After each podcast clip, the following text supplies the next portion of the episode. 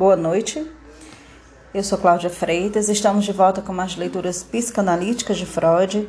Continuamos agora na terceira leitura das obras incompletas de Freud, no traduzido pela Autêntica, onde o texto é Neurose, Psicose e Perversão. Nessa terceira leitura, nós iniciamos a partir da carta a Fliess cento e trinta e nove, sessenta e nove, onde ela encontra-se a partir da página quarenta e sete desse volume.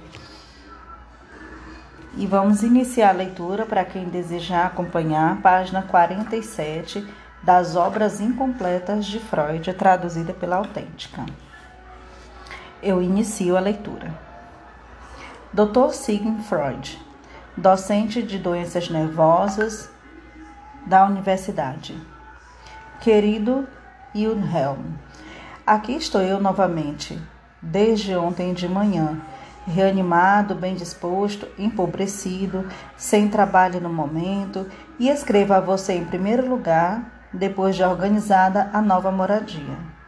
E agora quero confiar-lhe imediatamente o grande segredo que nos últimos meses foi-me lentamente ficando claro. Não acredito mais em minha neurótica.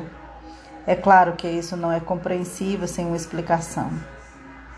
Aliás, você mesmo considerou digno de crédito que eu consegui te contar. Portanto, quero começar no sentido histórico a falar de onde surgiram os motivos para essa descrença. As contínuas decepções das tentativas de levar uma análise efetivamente a cabo, a evasão de pessoas que duramente algum tempo, que durante algum tempo estavam bem mais impressionadas, a falta de estudos plenos com os quais eu estava contando, a possibilidade de explicar a mim mesmo resultados parciais de uma outra maneira que não habitual. Eis aí o primeiro grupo. Depois, a surpresa de que em todos os casos o pai tinha de ser acusado de perversão, sem excluir o meu. A constatação da inesperada frequência da histeria, na qual é sempre a mesma condição que permaneceria mantida, muito embora uma difusão como essa da perversão contra a criança seja pouco provável. A perversão tem de ser incomensuravelmente mais, frequentemente, mais frequente do que a histeria, pois o adoecimento só aparece quando há um acúmulo de eventos e quando se soma um fator que enfraquece a defesa. Depois, em terceiro lugar, a constatação segura de que não há um signo de realidade no inconsciente, de forma que não se pode distinguir entre a verdade e a ficção investida com afeto. Assim, restaria a solução de que a fantasia sexual se apodera regularmente do tema dos pais. Em quarto lugar, a ponderação de que a lembrança inconsciente não vem à tona na psicose mais profunda, de maneira que o segredo das vivências juvenis não pode ser revelado nem mesmo no delírio mais confuso. Se vemos então que o inconsciente jamais supera a resistência do consciente, diminui também a expectativa de que, no tratamento, possa acontecer o inverso, até a completa domesticação do inconsciente pelo consciente. Eu estava tão influenciado por isso que estive prestes a desistir de duas coisas: da solução plena de uma neurose e do conhecimento seguro de sua etiologia na infância. Agora não sei absolutamente como me situar, pois não consegui chegar à compreensão teórica do recalcamento e de seu jogo de forças. Parece novamente discutível que somente as vivências posteriores deem ensejo a fantasias que remontam à infância. E com isso o fator da disposição hereditária recupera um âmbito de poder do qual eu havia me proposto a removê-lo no interesse do esclarecimento da neurose. Se eu estivesse irritado, confuso, extenuado nessas dúvidas, poderiam ser interpretadas como sinais de fraqueza. Como me encontro em estado oposto, preciso reconhecê-las como resultado de um trabalho intelectual, honesto e vigoroso, e me orgulhar de ainda ser capaz de tecer essa crítica depois de ter, sido tão, ter ido tão fundo. Será que essa dúvida representa apenas um episódio no avanço de um novo conhecimento? É curioso também que não tenha havido nenhum sentimento de vergonha, para o qual, afinal, poderia haver motivo. É claro que eu não vou contar isso em Dan. Não vou falar sobre isso em Ascalon, terra dos filisteus. Mas diante de você, e cá para mim, tenho, na verdade, mais o sentimento de uma vitória do que de uma derrota, o que certamente não é correto. Que bom que a tua carta acaba de chegar. Ela faz com que eu antecipe uma proposta com a qual eu teria concluir, eu queria concluir. Se nesse tempo ocioso eu for à Estação Norte, estarei com você no domingo, na hora do almoço, e posso voltar na noite seguinte. Você pode liberar esse dia para um idílio a dois, interrompido por um idílio a três e três e meio? Era isso que eu queria perguntar. Ou você estará com um convidado querido em casa, ou tem algo urgente a fazer fora de casa? Ou, se eu tiver de voltar para casa de noite, o que não valeria a pena, estaria valendo as mesmas condições para o caso de eu ir para a Estação Norte na sexta-noite e ficar um dia e meio com você? Agora vou continuar minha carta. Altero a afirmação de Hamlet. Está preparado para. Estar animado é tudo. A rigor, eu poderia estar muito insatisfeito. A expectativa da fama eterna era tão boa, assim como a da insegurança da riqueza, a total independência, viajar, elevar as crianças acima das preocupações graves que me levaram à juventude. Tudo dependia de a histeria ser ou não entendida. Agora que posso ficar calmo e modesto novamente, preocupar-me e economizar, eis que me ocorre a seguinte curta história da minha coleção. Rebeca, vá tirar o vestido, você não é mais noiva. Mas apesar de tudo isso, estou muito animada e satisfeita por você e senti uma necessidade semelhante à minha de me ver novamente. Ainda resta uma pequena angústia, que posso entender sobre as tuas questões. Certamente incapaz de avaliá-las criticamente, mal estarei em condições de compreendê-las.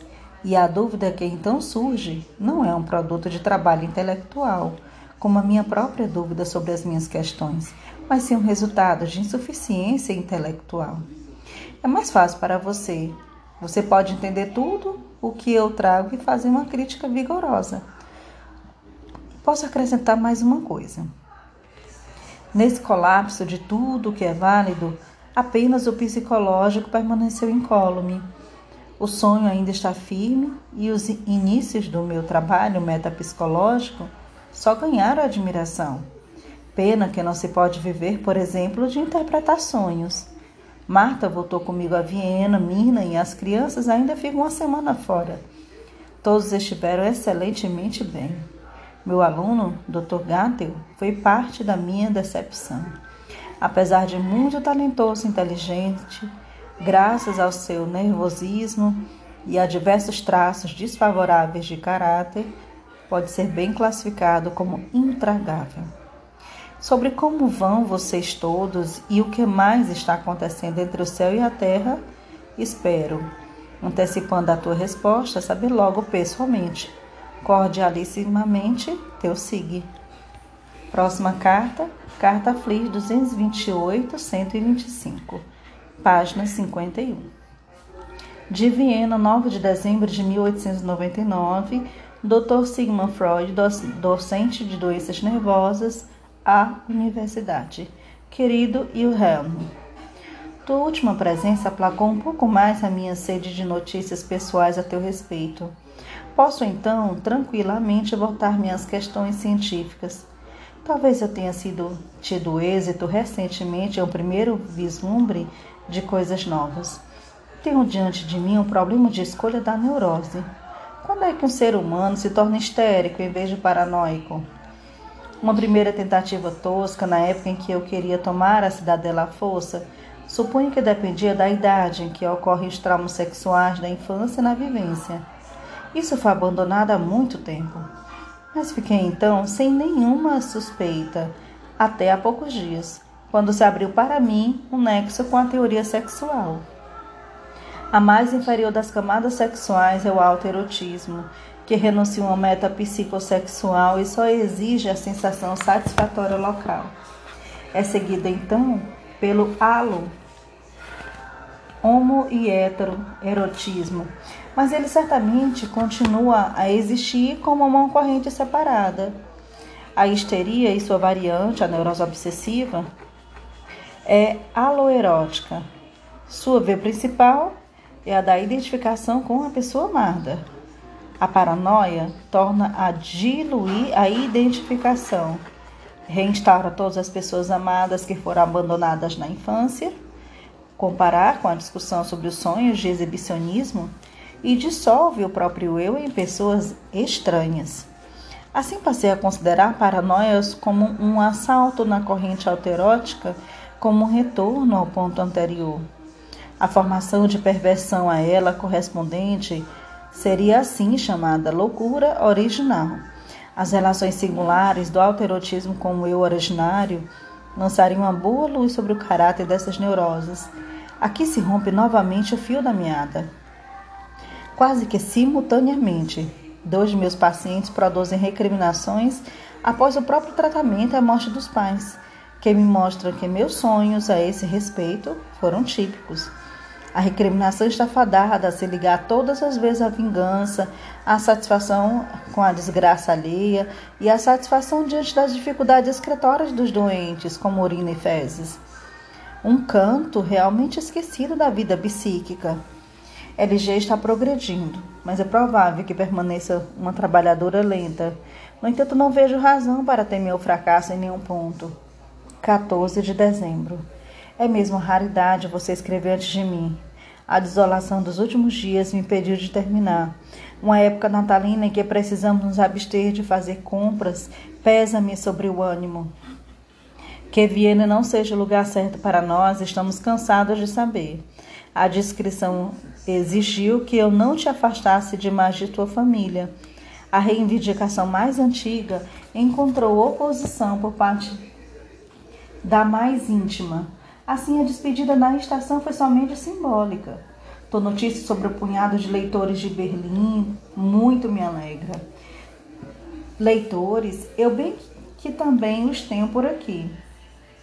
Mas para seguidores ainda não chegou o tempo. Há demasiadas coisas novas, inacreditáveis e pou, muito pouco provas rigorosas. Também não consegui convencer o meu filósofo, embora ele me tivesse fornecido as mais brilhantes comprovações. A inteligência é sempre fraca, e para o filósofo é fácil transformar resistência interna em refutação lógica. Mais uma vez é um caso novo em perspectiva. Salvo por meu resfriado, a saúde reina entre nós. Volto a escrever antes que o rebento chegue à tua casa. As mais cordiais saudações a todos. Eu sigo. As próximas páginas, elas são notas de referência, notas de rodapé, extremamente importantes para a leitura dessas cartas iniciais. Então, sugiro que cada um possa fazer essa leitura das notas em outro momento, de forma particular, para fazer um bom uso da leitura freudiana. Próximo texto sobre o sentido antitético das palavras primitivas. É um texto de mil novecentos e dez. Ele encontra-se na página cinquenta e nove.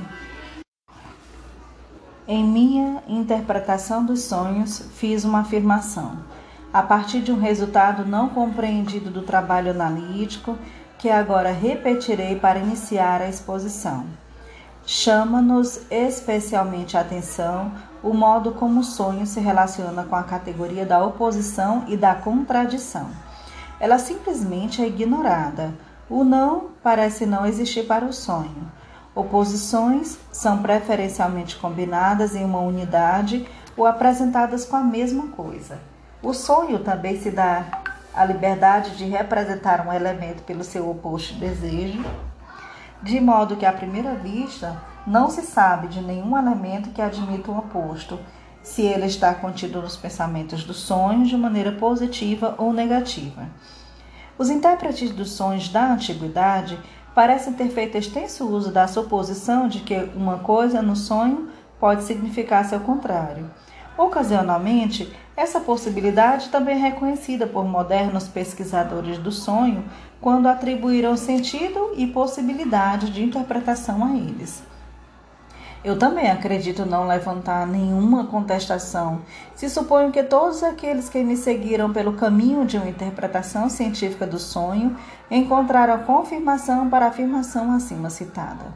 Para compreender a tendência peculiar do trabalho do sonho por pressentir a negação e de expressar elementos opostos por meio dos mesmos recursos figurativos, deparei-me inicialmente com a leitura acidental de um trabalho de linguística, K. Abel, publicada em mil oitocentos e oitenta e quatro como folheto separado e no ano seguinte incluídos nos ensaios de linguagem do autor.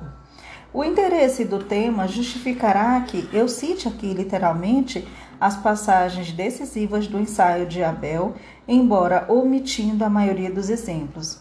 De fato, estaremos obtendo esclarecimento surpreendente de que a indicada prática do trabalho do sonho coincide com uma peculiaridade das mais antigas línguas conhecidas por nós. Depois de Abel destacar a antiguidade da língua egípcia, que deve ter se desenvolvido muito tempo antes das primeiras inscrições hieroglíficas, ele continua na página quatro. Na língua egípcia, essa relíquia única de um mundo primitivo, encontra-se um considerável número de palavras com dois significados, dos quais um é o oposto exato do outro. Imaginemos, se é que se pode imaginar um patente absurdo como esse, que a palavra forte na língua alemã signifique tanto forte como fraco, que o substitutivo luz seja usado em Berlim tanto para designar luz quanto escuridão, que um cidadão em Munique chame a cerveja de cerveja, enquanto o outro usa a mesma palavra para falar água. E assim temos a prática surpreendente que os antigos egípcios utilizavam regularmente em sua língua. Como podemos censurar alguém que diante disso balance a cabeça incrédulo? Exemplos. Idem, página sete. Em vista deste e de outros casos semelhantes de identificar significação antitética, ver apêndice. Não pode haver nenhuma dúvida de que, pelo menos em uma língua, existia uma abundância de palavras que o designassem, ao mesmo tempo, uma coisa e o oposto dessa coisa. Por mais assombroso que pareça, estamos diante de um fato e temos de reconhecê-lo. O autor recusa, então, a explicação de, desse estado de coisas a partir de coincidências homofônicas e protesta com a idêntica firmeza contra a tentativa de remetê-las ao baixo nível de desenvolvimento intelectual dos egípcios. Idem, página nove. Mas o Egito não era, de modo algum, a terra do absurdo. Ao contrário, ele foi um dos mais antigos berços da razão humana. Ele conheceu uma moral pura e digna e formulou boa parte dos dez mandamentos, enquanto os povos pertencentes à atual civilização tinham o costume de sacrificar vítimas humanas aos ídolos sedentos de sangue. Um povo que acendeu a tocha da justiça e da cultura em tempos tão obscuros não pode ter sido completamente estúpidos em suas falas e seus pensamentos cotidianos. Quem fabricou vidro e conseguiu erguer e movimentar blocos imensos com máquinas, precisa ao menos ter tido juízo suficiente para não considerar uma coisa por si mesma e, ao mesmo tempo, pelo seu contrário. Como, então, conciliar isso com o fato de que os egípcios terem admitido uma linguagem tão singularmente contraditória, que eles atribuíssem aos mais díspares pensamentos o mesmo veículo sonoro e que conseguisse conectar numa espécie de união indissolúvel, o que reciprocamente se opõe com a máxima intensidade?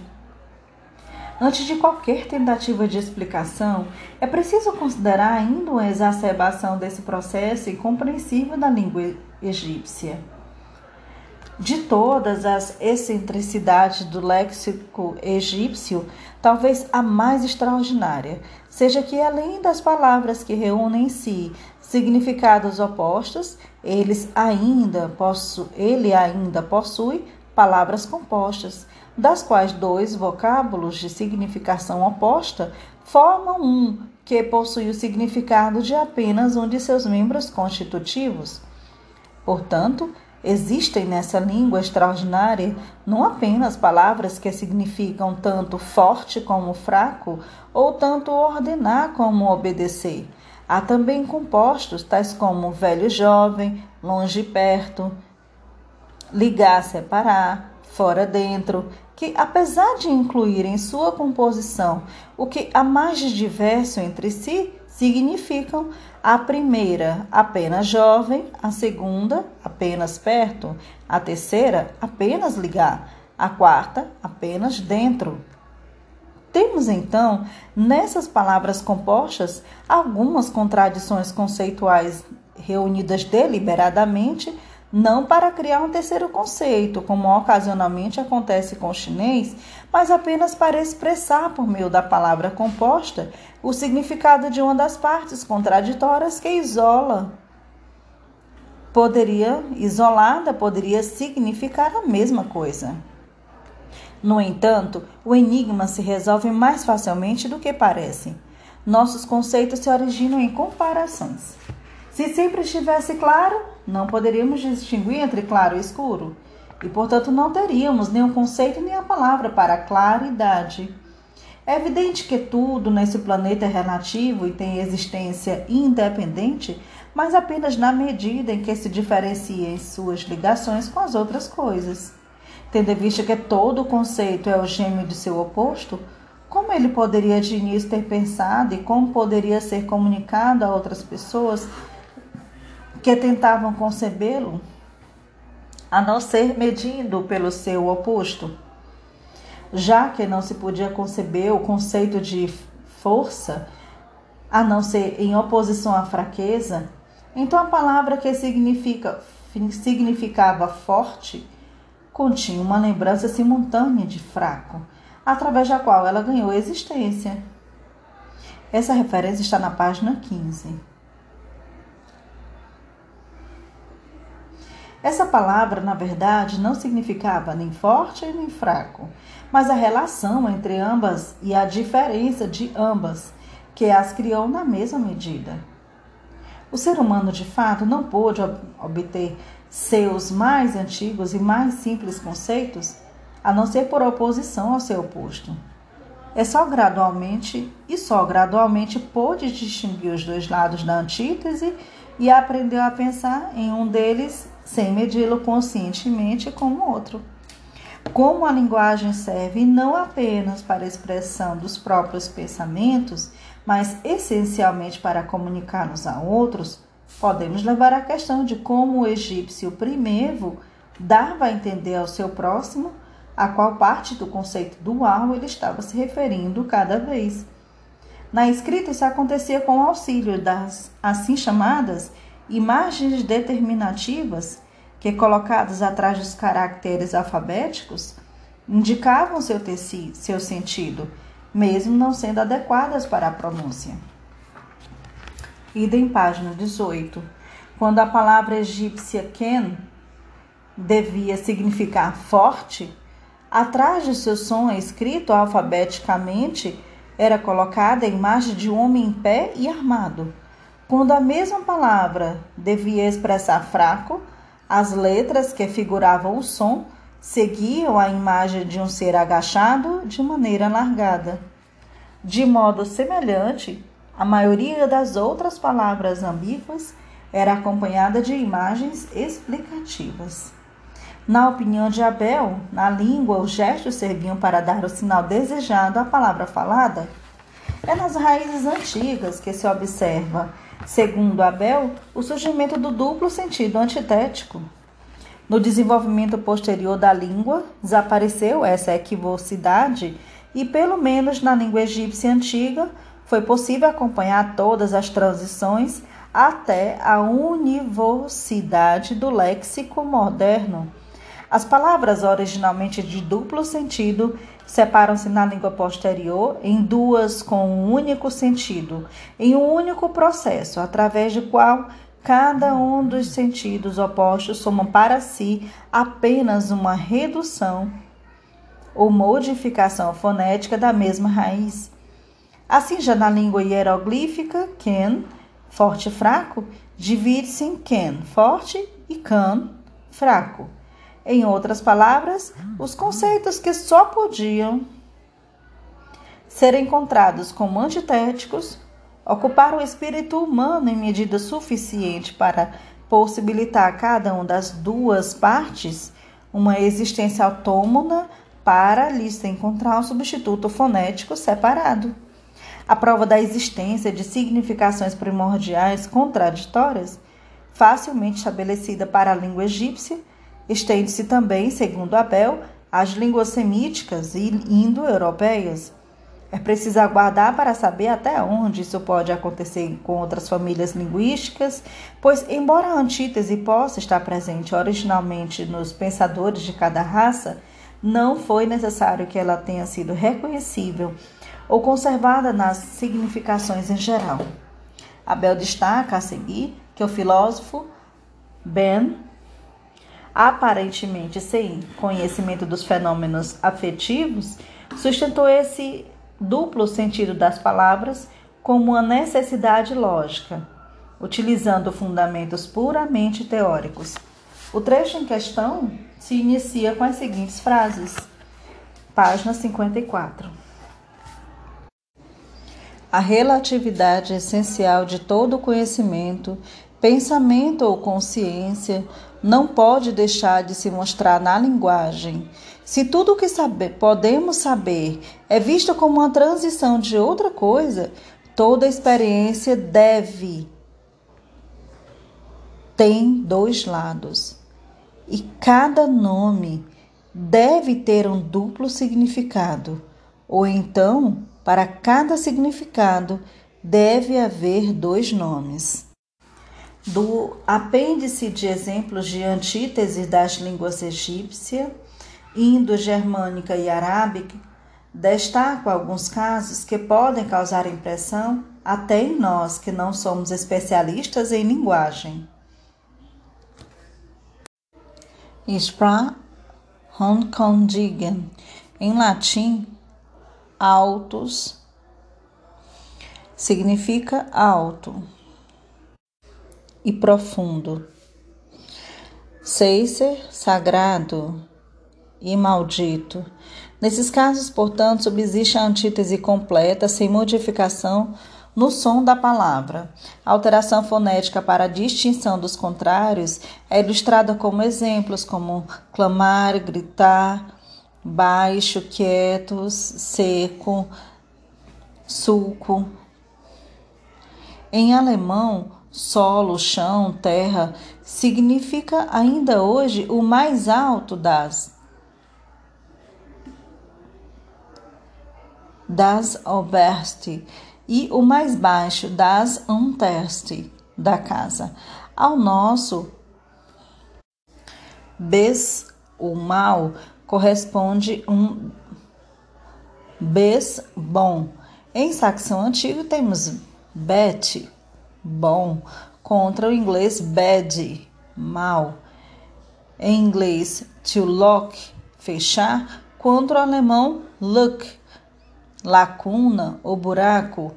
Em alemão, kleiben, colar, e em inglês, to cleave, clivar.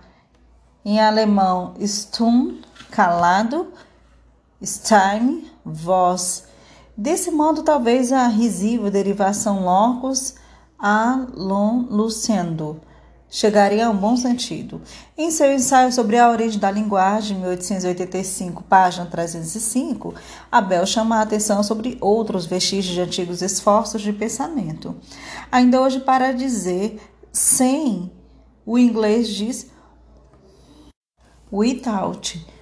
Portanto, com, com sem, e igualmente o prussiano oriental, o próprio with, que hoje corresponde ao nosso com, originalmente queria dizer tanto com, mit ou com, como, sem, tal como withdraw, retirar-se ou ir embora. Reconhecemos essa transformação do alemão contra e juntamente com. Para a comparação com o trabalho do sonho, tem a importância ainda outra peculiaridade altamente singular da língua do Antigo Egito. Em egípcio, as palavras podem, diremos de início, aparentemente, inverter igualmente som e sentido. Suponhamos que a palavra alemã, gut, bom, fosse egípcia.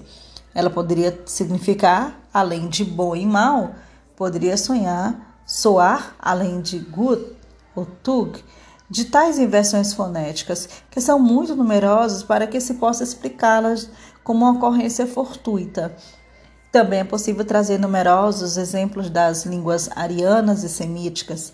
Se nos limitarmos, em princípio, às línguas germânicas, temos Topf, alemão, e Pot, em inglês, Bod, barco e banheiro, em inglês, aguardar, tardar, em inglês e alemão, hurry, e o rush, presa, pressa, em inglês e calma, em alemão, cuidado e preocupação em inglês, viga e cepa em alemão e em inglês. Se passarmos às outras línguas indo-germânicas, o número de casos significativos aumenta correspondentemente, por exemplo, em caper, parken, tomar em latim e agarrar em alemão, rir em latim e em alemão, folha em inglês e em latim, pensamento em russo, espírito e coragem em grego, mente em sânscrito, em sânscrito, coragem em alemão, fumar em alemão, fumar em russo, gritar em alemão, em inglês, etcétera.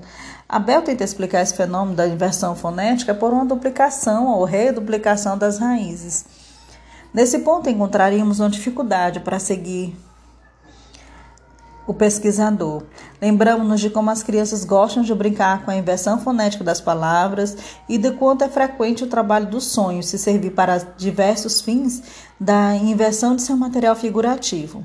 Nesse caso, não são mais letras, mas imagens, cuja série é invertida. Portanto, estaremos mais inclinados a remeter a inversão de som a um fator de origem mais profunda. Na concordância entre peculiaridade do trabalho do sonho destacada no início e a prática descoberta pelo pesquisador das línguas mais antigas, podemos ver uma confirmação da nossa concepção sobre caráter regressivo, arcaico da expressão dos pensamentos do sonho. E a nós, psiquiatras, impôs-se como, como uma suposição incontestável o fato de que entenderíamos melhor a linguagem do sonho e o traduziríamos com mais facilidade se soubéssemos mais sobre o desenvolvimento da linguagem. Considere novamente as regras gramaticais e as notas desse texto de Freud de mil novecentos e dez, tanto no P D F quanto na leitura do livro físico. Vamos agora ao próximo artigo sobre tipos neuróticos de adoecimento. Esse artigo está de mil novecentos e doze, esse artigo que encontra-se na página setenta e um. Sobre tipos neuróticos de adoecimento. Texto de Freud de mil novecentos e doze. Nas próximas páginas serão expostas, com base em impressões obtidas empiricamente, quais alterações de condições determinam a irrupção de um adoecimento neurótico nas pessoas a ele predispostas. Trataremos, portanto, da questão dos fatores desencadeadores da doença. Pouco será dito sobre as suas formas. Essa organização das causas precipitantes será diferente de outras, dada a característica de que as mudanças enumeradas dizem respeito exclusivamente à libido do indivíduo. Pela psicanálise, reconhecemos que o destino da libido são decisivos para a saúde ou para a doença nervosa. Também sobre o conceito da predisposição ou disposição, não vamos despender palavra alguma. Foi justamente a investigação psicanalítica que nos possibilitou demonstrar que a predisposição neurótica reside na história do desenvolvimento da libido, reconduzir os fatores que nela atuam a variedades congênitas na constituição sexual, a influências do mundo exterior vivenciadas na tenra infância. A. O motivo mais evidente, mais fácil de ser descoberto e mais compreensível para o adoecimento neurótico reside no fator externo, que de maneira geral pode ser descrito como impedimento. O O indivíduo estava sadio enquanto sua necessidade amorosa estava sendo satisfeita por um objeto real no mundo exterior. Torna-se neurótico quando esse objeto lhe for subtraído sem que se encontre um substituto para ele. Aqui a felicidade coincide com saúde e infelicidade com neurose. É mais fácil a cura vir pelo destino do que pelo médico, pois o destino pode oferecer um substituto para a possibilidade de satisfação que foi perdida. Para esse tipo, ao qual pertence a maioria dos seres humanos, a possibilidade de adoecimento começa, portanto, apenas com a abstinência, o que permite avaliar o quão importantes podem ser para o desencadeamento da neurose as limitações culturais no acesso à satisfação. O impedimento tem efeito patogênico, pois represa a libido e, assim, submete o indivíduo a uma prova de quanto tempo pode tolerar esse aumento da tensão psíquica e que caminhos irá tomar para se livrar dele. Só existem duas possibilidades de se permanecer sadio quando há um impedimento real duradouro da satisfação. A primeira é transformar a atenção psíquica em energia ativa que permaneça voltada para o mundo exterior e que acabe por arrancar dele uma satisfação real da libido. E a segunda é renunciar à satisfação libidinal, sublimando a libido represada, de modo a alcançar metas que não são mais eróticas e que escapam ao impedimento. O fato de essas duas possibilidades se realizarem nos destinos humanos nos prova que a infelicidade não coincide com neurose e que o impedimento não decide sozinho sobre a saúde ou o adoecimento dos atingidos. O efeito do impedimento reside, sobretudo, em fazer valer os fatores disposicionais que até então se mostravam ineficientes. Onde quer que esses fatores estejam presentes em formação suficientemente forte, ao risco de que a libido se torne introvertida. Ela se desvia da realidade que, através do impedimento persistente, perdeu o valor para o indivíduo, volta-se para a vida da fantasia, na qual cria novas formações de desejo e reanima os traços de formações de desejos anteriores esquecidas. Em consequência da íntima ligação da atividade de fantasia com material infantil, recalcado e tornado inconsciente, presente em todo indivíduo e graças à isenção quanto à prova de realidade que é reservada à vida da fantasia, a libido pode então continuar retrocedendo e encontrar pela via da regressão trilhamentos infantis e aspirar por metas que lhe sejam mais condizentes. Se esses esforços, que são inconciliáveis com o atual estado de individualidade, ganharem intensidade suficiente, vai acontecer um conflito entre elas e uma outra parte da personalidade que seguiu ligada à realidade. Esse conflito é dissolvido em formações de sintoma e passa ao adoecimento manifesto. O fato de que todo esse processo tenha partido do impedimento real se reflete no resultado de que os sintomas com os quais o terreno da realidade é novamente alcançado irão configurar satisfações substitutivas. B. O segundo tipo de desencadeamento da doença não é de maneira alguma tão evidente quanto o primeiro, é na ver... e, na verdade, só foi possível descobri-lo a partir de minuciosos estudos analíticos sobre a doutrina dos complexos desenvolvidos na escola de Zurique. Nesse caso, o indivíduo não adoece em consequência de uma alteração do mundo exterior que colocou o impedimento no lugar da satisfação, mas em virtude de um esforço interior para encontrar na realidade a satisfação acessível. Ele adoece na tentativa de se adequar à realidade e de cumprir sua exigência real, o que o faz deparar-se com dificuldades internas insuperáveis. É recomendável distinguir nitidamente os dois tipos de adoecimento, mas o que geralmente a observação permite. Do primeiro tipo, destaca-se uma alteração no mundo externo. No segundo, a ênfase recai sobre uma alteração interior. No primeiro tipo, se adoece a partir de uma vivência, e no segundo, a partir de um processo de desenvolvimento. No primeiro caso, é colocada a tarefa de renunciar à satisfação, e o indivíduo adoece por sua incapacidade de resistência. No segundo, a tarefa consiste em trocar o modo de satisfação por outro, e a pessoa fracassa por sua rigidez. No segundo caso, está presente desde o início o conflito entre o anseio do indivíduo em permanecer assim como é e em se alterar a partir de novos propósitos e novas exigências da realidade. No primeiro caso, o conflito surge apenas depois que a libido represada escolheu outras possibilidades, na verdade, inconciliável satisfação.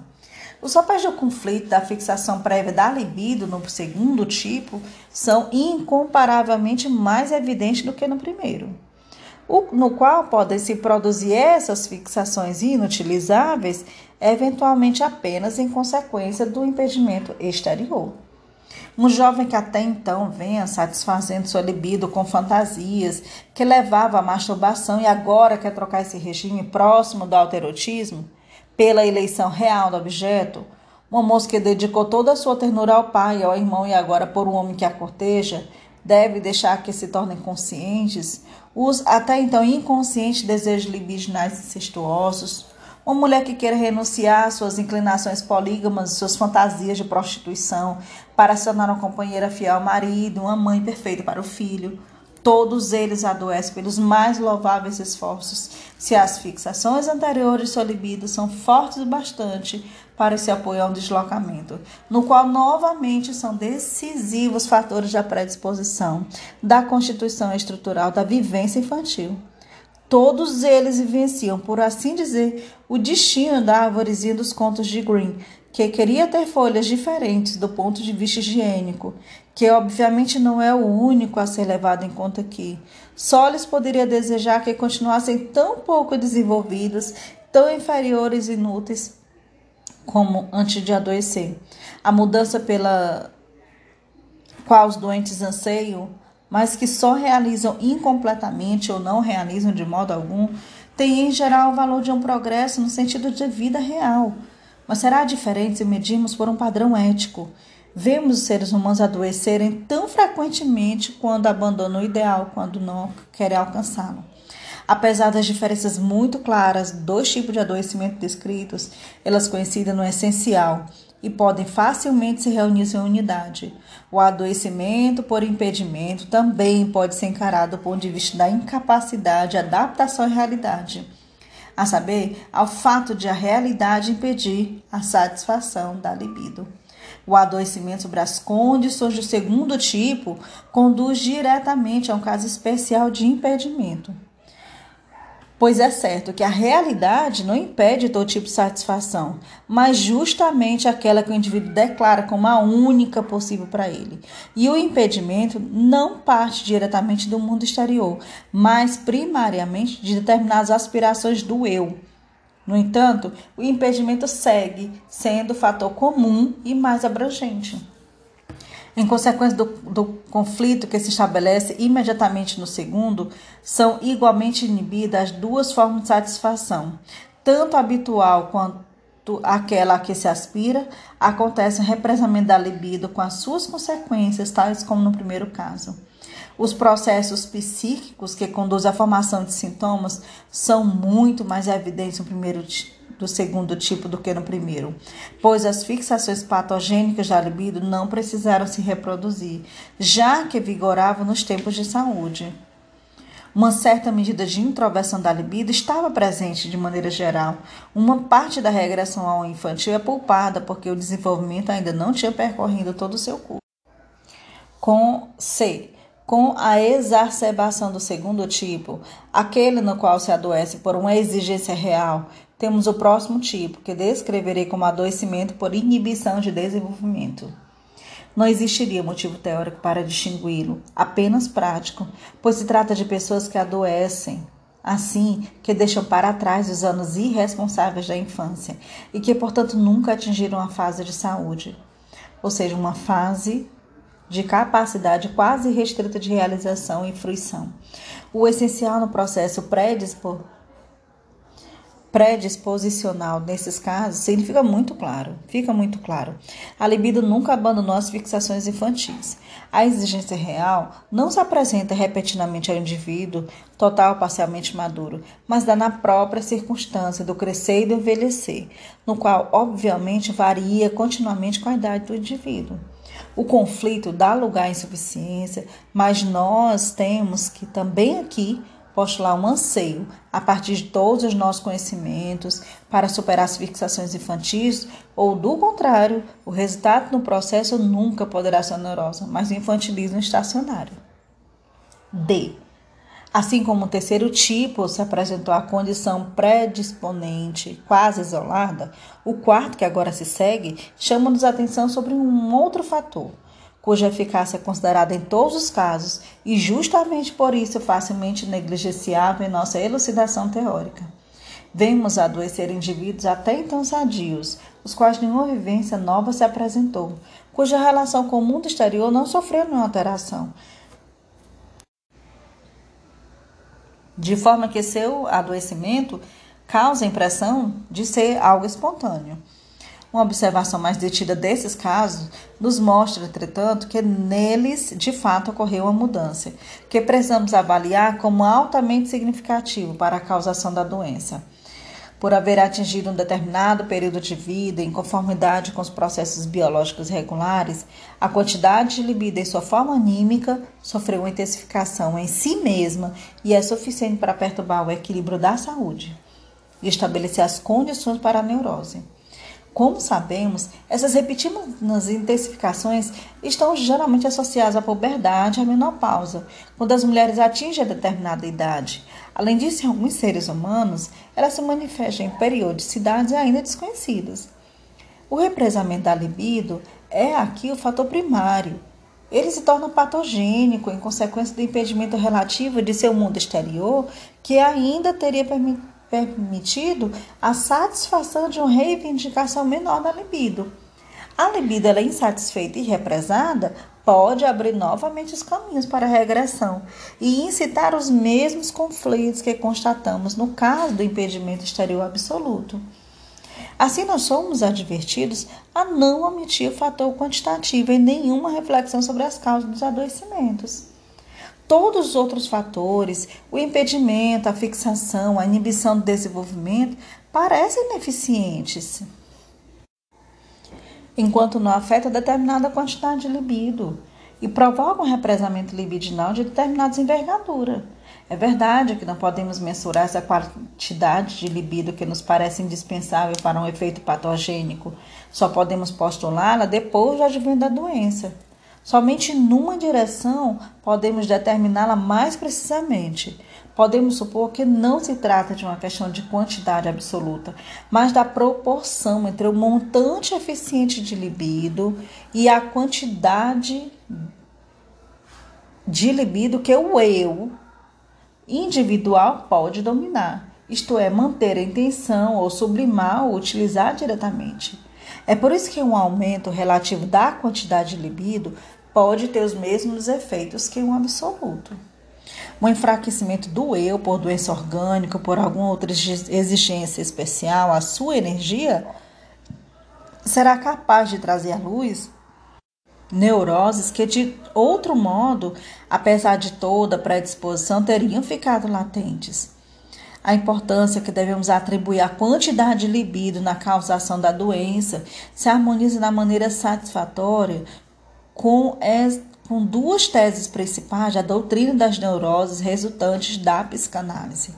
Primeiro, com a afirmação de que as neuroses surgem do conflito entre eu e a libido, e o segundo, com a descoberta de que não existe nenhuma distinção qualitativa entre as condições da saúde e as da neurose, e que as pessoas sadias precisam se haver com as mesmas tarefas para dominar a libido, só que elas se saem melhor. Resta ainda dizer algumas palavras sobre a relação entre esses tipos e a experiência. Se tem uma visão do conjunto dos doentes de cuja análise me ocupo nesse momento, preciso constatar que nenhum deles encarna puramente um dos quatro tipos de adoecimento.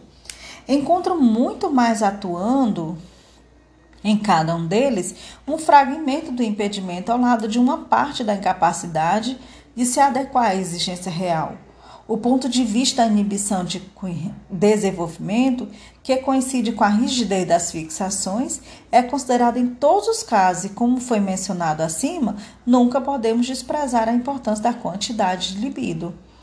Descubro, na verdade, que em todos esses doentes a doença apareceu em ondas sucessivas, entre as quais houve intervalos de saúde, que cada uma destas ondas se deixou remontar a um tipo diferente da causa precipitadora. Portanto, a apresentação desses quatro tipos não possui nenhum valor teórico. Trata-se apenas de diversos caminhos para o estabelecimento de uma determinada constelação patogênica na economia anímica, a saber, o represamento da libido, do qual o eu não pode se defender com seus recursos sem sofrer os danos. Mas a situação mesmo só se torna patogênica em consequência de um fator quantitativo. Ela não chega a ser nenhuma ser uma novidade para uma vida anímica, nem é criada pela intrusão de uma síndrome de doença.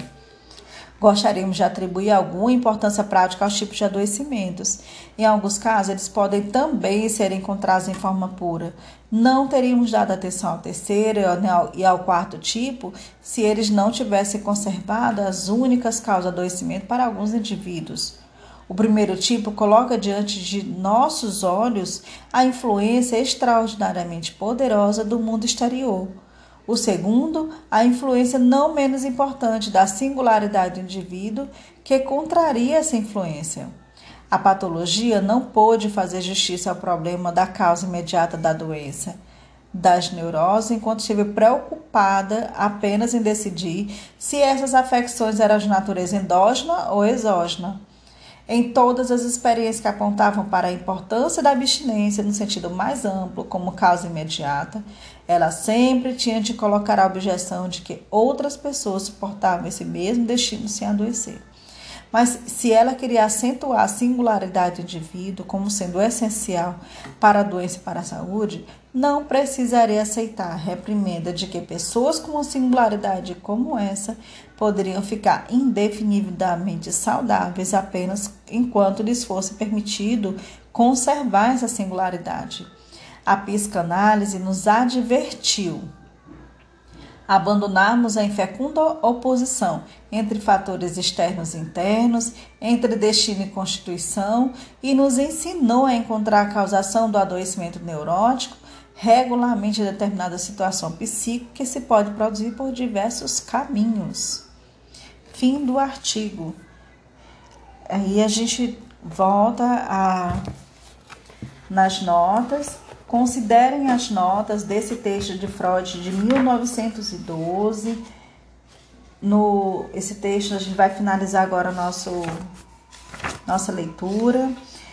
Iniciamos no próximo, na leitura número quatro, a partir da página oitenta e três, comunicação de um caso de paranoia que contradiz a teoria psicanalítica. É um texto de mil novecentos e quinze. E agora nós terminamos, viu? Obrigada a todos que continuaram até aqui e boa noite.